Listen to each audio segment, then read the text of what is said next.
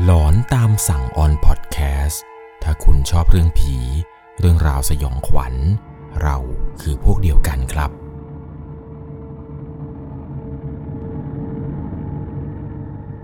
สวัสดีครับทุกๆคนครับ ขอต้อนรับเข้าสู่ช่วงหลอนตามสั่งอยู่กับผมครับ 1 1 LC เรื่องราวความสยองขวัญใน EP นี้นะครับ ผมต้องขอบอกทุกคนก่อนเลยว่า มันจะเป็นเหตุการณ์ที่ค่อนข้างที่จะน่าเศร้าพอสมควรครับ เพราะว่าเรื่องราวทั้งหมดที่เกิดขึ้นใน EP นี้ เป็นเรื่องราวเกี่ยวกับพี่ชายสุดรักที่เสียชีวิตไปด้วยโรคซึมเศร้าครับ สังเกตคนรอบข้างให้ดีนะครับ ว่าถ้าเกิดมีอาการเป็นโรคซึมเศร้า หรือมีลักษณะเข้าข่ายโรคซึมเศร้าเนี่ยให้รีบพาไปรักษา อย่าปล่อยให้เขานั้น ต้องตัดสินใจปิดชีวิตตัวเอง เหมือนกับเรื่องราวเรื่องนี้ที่ผมจะเล่าให้ฟัง สิ่งสำคัญต่อไปนี้นะครับ จะต้องใช้วิจารณญาณ ในการรับชมรับฟังกันให้ดีๆ เรื่องราวเรื่องนี้ครับถูกส่งมาจากผู้ฟังทางบ้านท่านหนึ่ง เธอเองเนี่ยชื่อว่าคุณพลอยครับ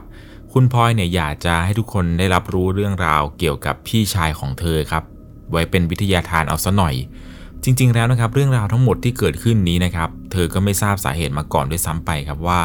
เพราะอะไรทำไมพี่ชายนั้น ถึงต้องรีบด่วนตัดสินใจปลิดชีวิตตัวเองไปก่อนวัยอันควร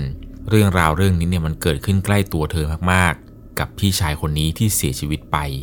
อันที่จริงแล้วครับพี่ชายคนนี้เนี่ยจริง ๆ มีศักดิ์เป็นน้าครับ แต่ด้วยความที่ว่าวัยไร่เรียกกันเนี่ยก็เลยเรียกพี่แทน สมัยก่อนเนี่ยพี่ชายคนนี้แกเกเรครับ แกไม่ค่อยจะเรียนหนังสือเท่าไหร่ วันๆเนี่ยเอาแต่หาเรื่องกับผู้คนอื่นไปทั่ว แต่ด้วยความที่ว่าสถานะครอบครัวเนี่ยค่อนข้างที่จะดีครับ ตากับยายเนี่ยจึงส่งเสริม แถมบังคับแก ให้แกนั้นเรียนจบจนได้ และที่สำคัญครับ สิ่งที่ภาคภูมิใจที่สุดในครอบครัวของเขาคือ พี่ชายคนนี้ เขาสามารถสอบติดตำรวจได้ครับ ตอนนั้นเนี่ยครอบครัวเนี่ยดีใจมาก ไม่คิดเลยครับว่าพี่ชายคนนี้เนี่ยจะมาถึงฝั่งถึงฟ้าได้ หลังจากนั้นเนี่ยพี่ชายของเธอ ก็ปฏิบัติหน้าที่เป็นเจ้าหน้าที่ตำรวจอยู่สอนอแห่งหนึ่งครับ ผมขออนุญาตที่จะไม่เอ่ยชื่อกันแล้วกัน โดยปกติแล้วเนี่ยแกเป็นคนอารมณ์ดีมาก แล้วก็มีความเนี้ยบอยู่ในตัว ถึงแม้ว่าจะห้าวนิดๆแต่ก็เป็นคนที่เท่หล่อแล้วก็ห่วงใยน้องๆหลานๆทุกคนมาก แต่สุดท้ายครับ สิ่งที่ทุกคนไม่คาดคิด มันก็ได้เกิดขึ้นกับครอบครัวของเธอ เมื่อพี่ชายคนนี้ เขาตัดสินใจฆ่าตัวตาย โดยการผูกคอกับเหล็กกั้นราวบันได ในท่าคุกเข่า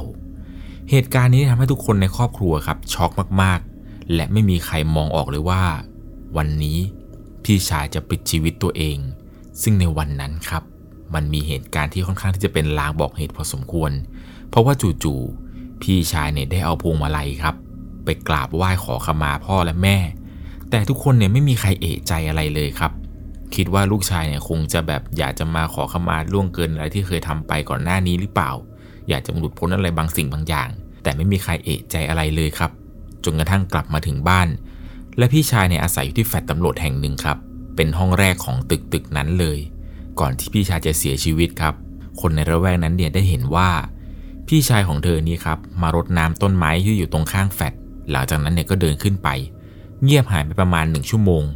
จนกระทั่งพี่สะพ้ยแล้วก็ลูก เห็นว่าหายไปนาน ก็เลยให้ลูกชายคนโตครับไปเรียก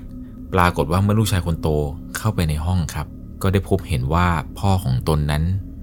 เสียชีวิตแล้ว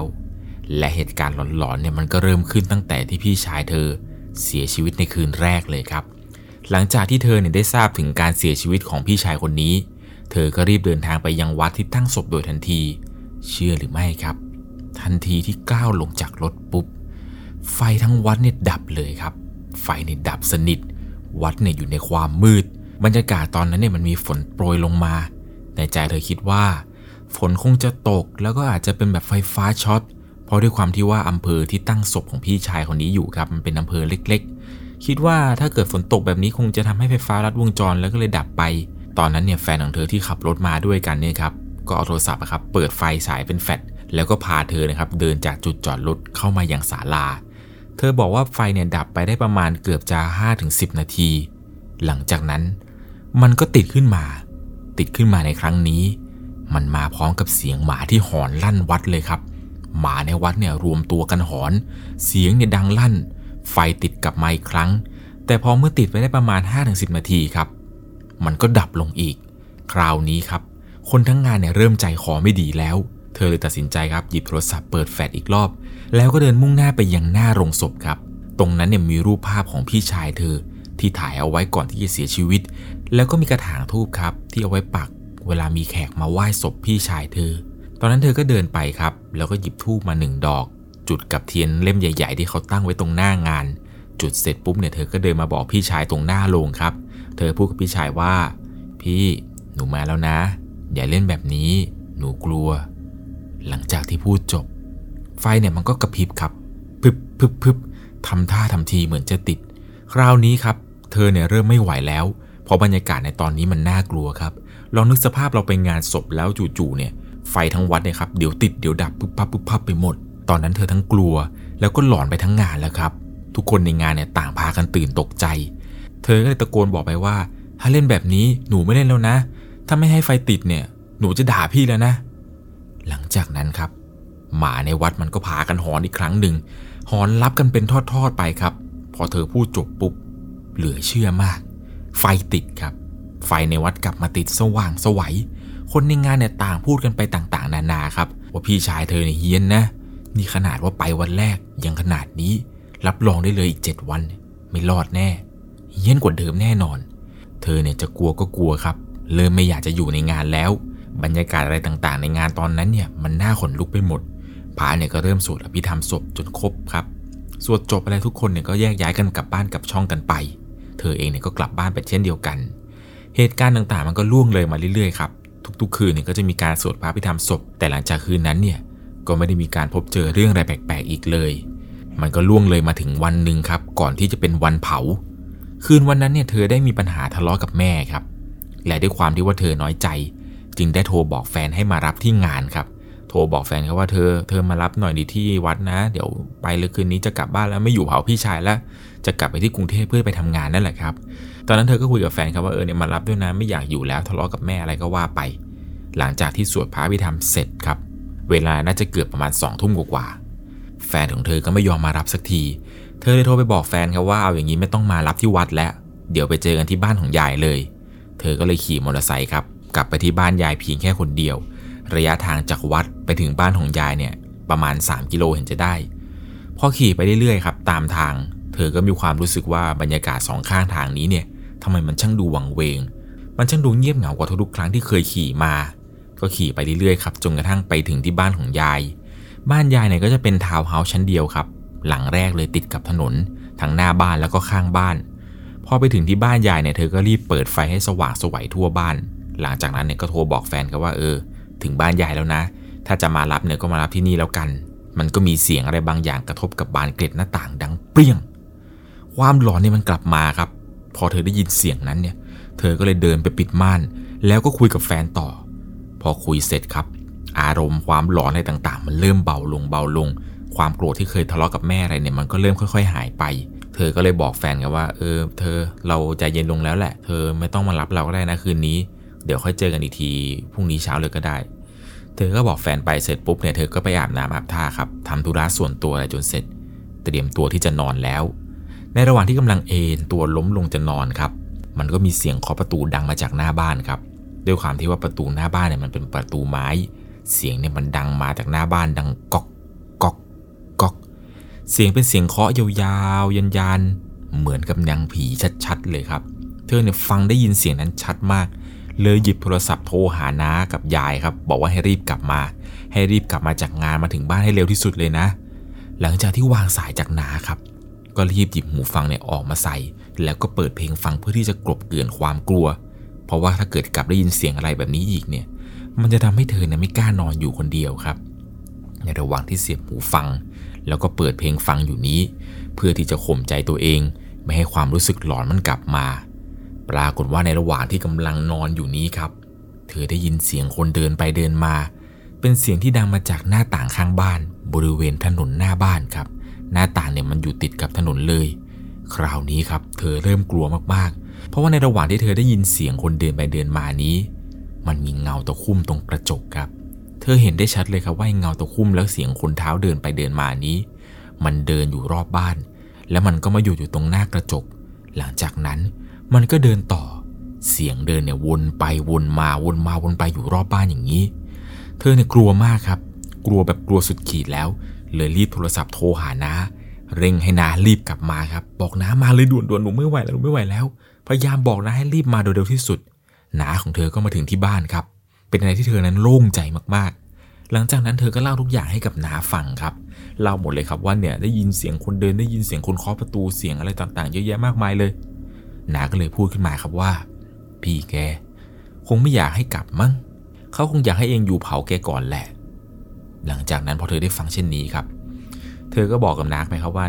หนูก็คิดว่าอย่างนั้นแหละ เมื่อกี้หนูก็ใจเย็นลงแล้วงั้นหนูอยู่ถึงวันเผาพี่เลยก็แล้วกัน พอเช้ามาครับ ถึงกำหนดวันเผา กว่าจะเสร็จจากงานในวันนั้นเนี่ยก็เรียกได้ว่ามืดค่ำมากเลย หลังจากที่จบพิธีเผาของพี่ชายอะไรเสร็จปุ๊บเนี่ย กว่าจะได้กลับกันก็เกือบสองทุ่มเห็นจะได้ พอมาถึงบ้านครับ เธอก็อาบน้ำอาบท่าเพื่อรอแฟนมารับ เพราะว่ากว่าจะเดินทางกลับไปถึงบ้านของตัวเองเนี่ยมันก็ดึกมันดื่น เดี๋ยวเดินทางไกลๆเนี่ยอันตราย หลังจากที่อาบน้ำอาบท่าอะไรเสร็จครับ ก็มานั่งคุยอยู่กับยาย แล้วก็น้า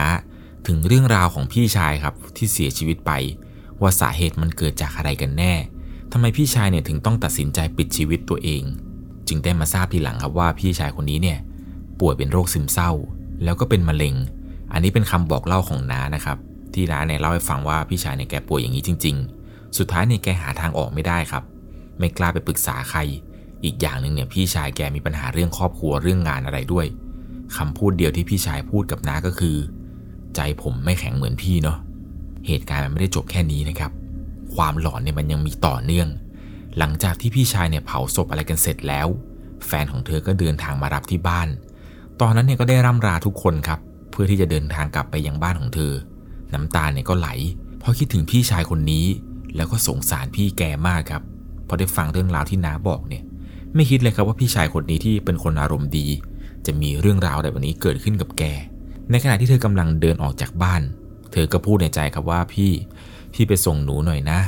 หรือออกมายืนข้างทางให้หนูเห็นก็ยังดี ออกมายืนส่งหนูหน่อยให้หนูเห็นหน่อยนะ หนูอยากเห็นพี่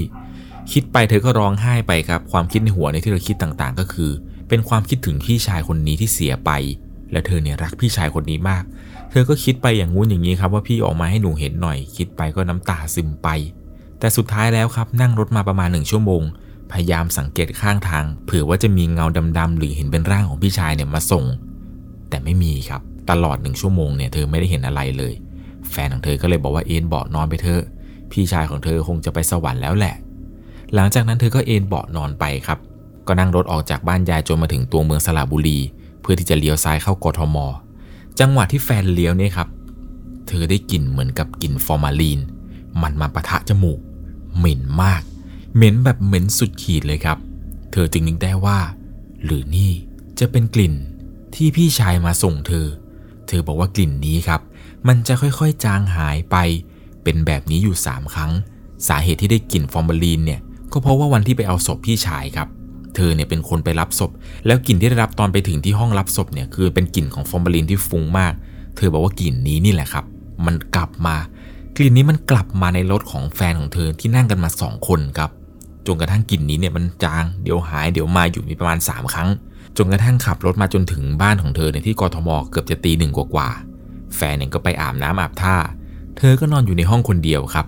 ในระหว่างที่กำลังหลับ ปรากฏว่า เธอได้ยินเสียงที่ดังมาจากข้างหูของเธอ บนเตียงนอน เป็นเสียงที่ดังว่าฮือฮือเสียงนี้เนี่ยมันดังอยู่ข้างหู เธอก็สะดุ้งตื่นขึ้นมาครับ ตอนนั้นเนี่ยขนลุกไปหมด แฟนเนี่ยก็อาบน้ำไม่เสร็จสักที เธอก็เลยนอนพลิกตะแคงไปอีกข้างหนึ่งครับ คราวนี้ครับพอพลิกมาอีกฝั่ง เธอก็ได้เห็นครับว่าตรงนั้น มันมีร่างของพี่ชายเธอครับ นั่งกอดเข่าอยู่ แล้วก็ทำเสียงเฮเฮพี่ชายของเธอเนี่ยแลบลิ้นออกมา จนเธอนั้นตกใจสะดุ้งสุดตัวครับ หัวใจในเต้นสุดขีด ลุกขึ้นมานั่งครับ แล้วก็ตะโกนหาแฟนว่าเสร็จยังเสร็จยัง ตอนนั้นเนี่ยแฟนไม่ตอบอะไรกลับมา เธอก็ล้มตัวลงนอนอีกครั้งคราวนี้ครับไอเสียงฮือมันดังมากครับ มันดังเข้ามาใกล้เธอ ราวกับว่าร่างที่เธอเห็นพี่ชายของเธอที่นั่งตรงมุมนั้นเนี่ย ได้ขยับเข้ามานั่งอยู่ข้างหูเธอ เสียงนี้เนี่ยมันดังเหมือนกับคนร้องไห้ เธอก็เลยพูดขึ้นมาครับว่าพี่หนูถึงบ้านแล้วหนูกลัวอย่ามาหลอกหนูเลยอย่ามาหลอกหนูเลย หนูกลัวพี่หนูกลัวเมื่อกี้ที่หนูบอกพี่มาส่งเนี่ยให้พี่ส่งแค่ข้างทางไม่ได้ให้มาหลอกแบบนี้จนกระทั่งครับเธอนอนสั่นเธอนอนร้องไห้อยู่บนเตียง แฟนของเธอเนี่ยมันอาบน้ำเสร็จพอดี มันก็เดินมาครับมันก็ถามว่าเธอเธอเธอเป็นอะไรเป็นอะไร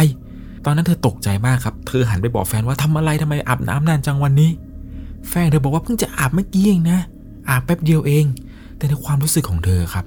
เธอบอกว่ามันเหมือนกับนานมาก ราวกับว่าแฟนเธอเนี่ยอาบไปเป็นชั่วโมงเลย ตอนนั้นนี่พอแฟนอาบน้ำเสร็จอะไรเสร็จ ก็แต่งเนื้อแต่งตัวเตรียมตัวเข้านอน ในคืนนี้ครับ เธอเนี่ยไหว้พระพนมมือ แล้วบอกกับพี่ชายครับว่าพี่ อย่าหลอกหนูเลยในคืนนี้ หนูกลัว พอหลับตาลงไปครับ ในค่ำคืนนี้ ทุกอย่างเนี่ยสงบ ไม่มีเรื่องหลอนๆ พี่ชายของเธอไม่ได้มาหลอกอีกแล้ว จนกระทั่งครับ เช้าอีกวันหนึ่ง เช้าวันถัดมานี่ครับ เธอตื่นสายมาก ตื่นมาประมาณเกือบจะสิบโมง พอกำลังตื่นลืมตาขึ้นมา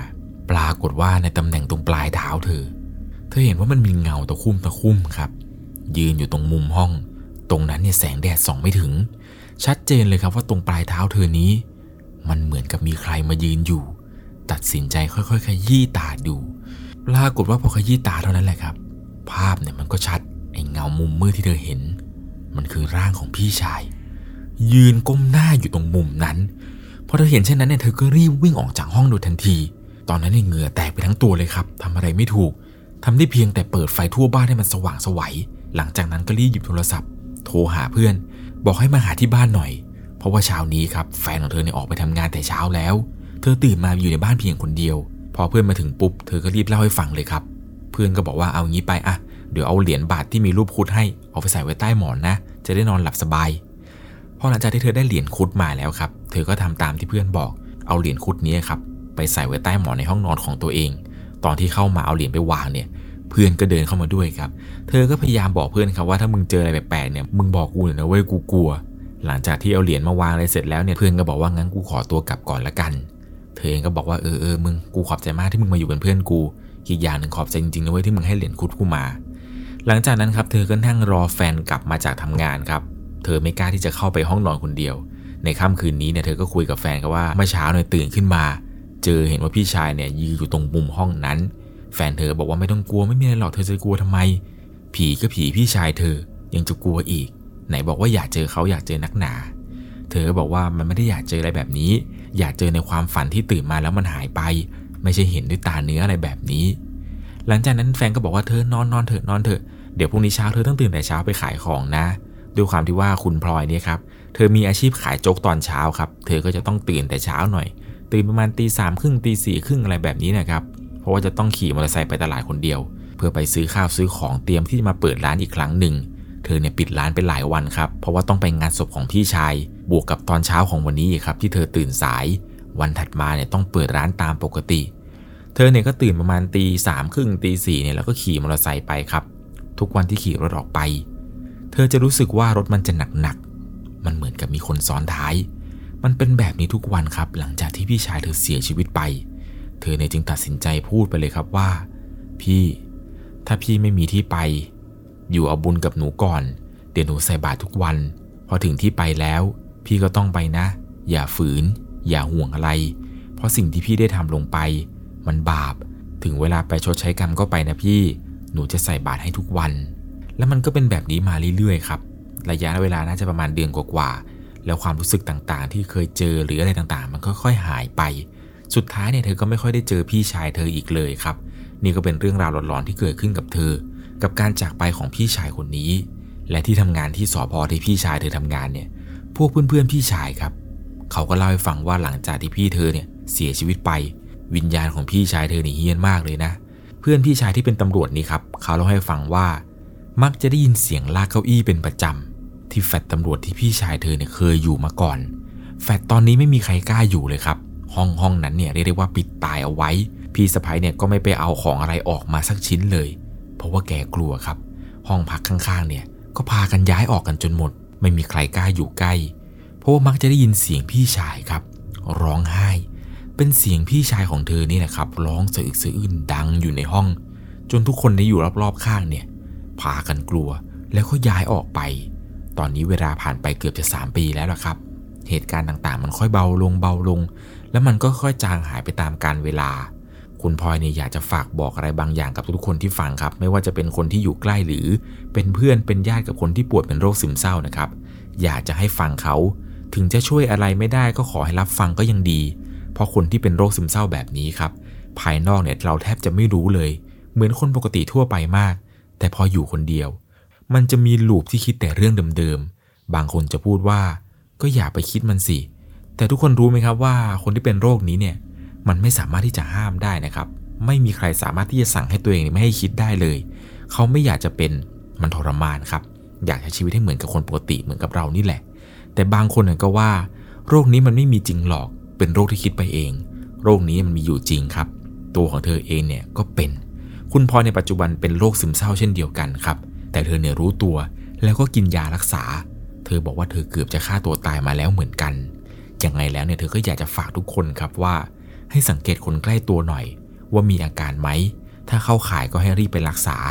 เธอเองเนี่ยเป็นระยะรุนแรง มันทรมาน เรื่องนี้เนี่ยเรียกว่าไม่ตลกเลย ยังไงแล้วเนี่ยก็อยากฝากทุกคนนะครับ คนที่ป่วยโรคซึมเศร้า ไม่ใช่เรื่องตลก อย่าคิดว่าสิ่งที่เขาเป็น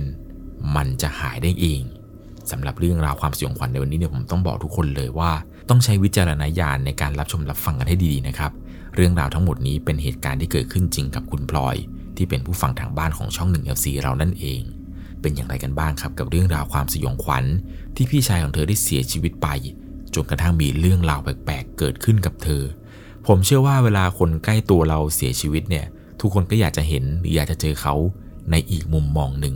อันนี้ผมไม่รู้นะครับว่าทุกคนอยากจะเห็นหรือเปล่า ถ้าสมมติว่ามีคนในครอบครัวเราเสียชีวิตไปเนี่ยบางคนก็บอกว่าเอออยากจะเห็นครับอย่างเช่นบางคนเนี่ยพ่อกับแม่เสียไปตั้งแต่เด็ก ๆเขาก็ภาวนาครับว่าขอให้เห็นดวงวิญญาณพ่อกับแม่บ้าง เพราะว่าอยากจะพูดอยากจะคุยกับท่าน เหมือนครั้งที่ท่านเนี่ยยังมีชีวิตอยู่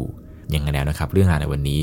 ผมก็ต้องขอแสดงความเสียใจกับคุณพลอย ต่อเหตุการณ์ในครั้งนี้ด้วยนะครับใครมีเรื่องราวหลอนๆเรื่องราวสยองขวัญที่อยากจะให้ผมเล่าให้ฟังอีก สามารถส่งเรื่องราวของคุณมาได้ที่ Facebook Fanpage 1LC ผมยังรออ่านเรื่องราวของทุกคนอยู่สำหรับในค่ำคืนนี้ครับ ถ้าคุณชอบเรื่องผี เรื่องราวสยองขวัญ เราคือพวกเดียวกัน ยังไงแล้ว ลองสังเกตคนรอบข้างดีนะครับ ใครที่ป่วยเป็นโรคซึมเศร้าเนี่ยให้รีบพาเขาไปรักษา อย่าปล่อยไว้นาน จนเป็นเหตุให้เขาตัดสินใจปิดชีวิตตัวเองแหละครับ สวัสดีครับ สามารถรับชมเรื่องราวหลอนๆเพิ่มเติม ได้ที่ YouTube Channel 1LC ยังมีเรื่องราวหลอนๆที่เกิดขึ้นในบ้านเรา รอให้คุณแนนได้รับชมอยู่นะครับ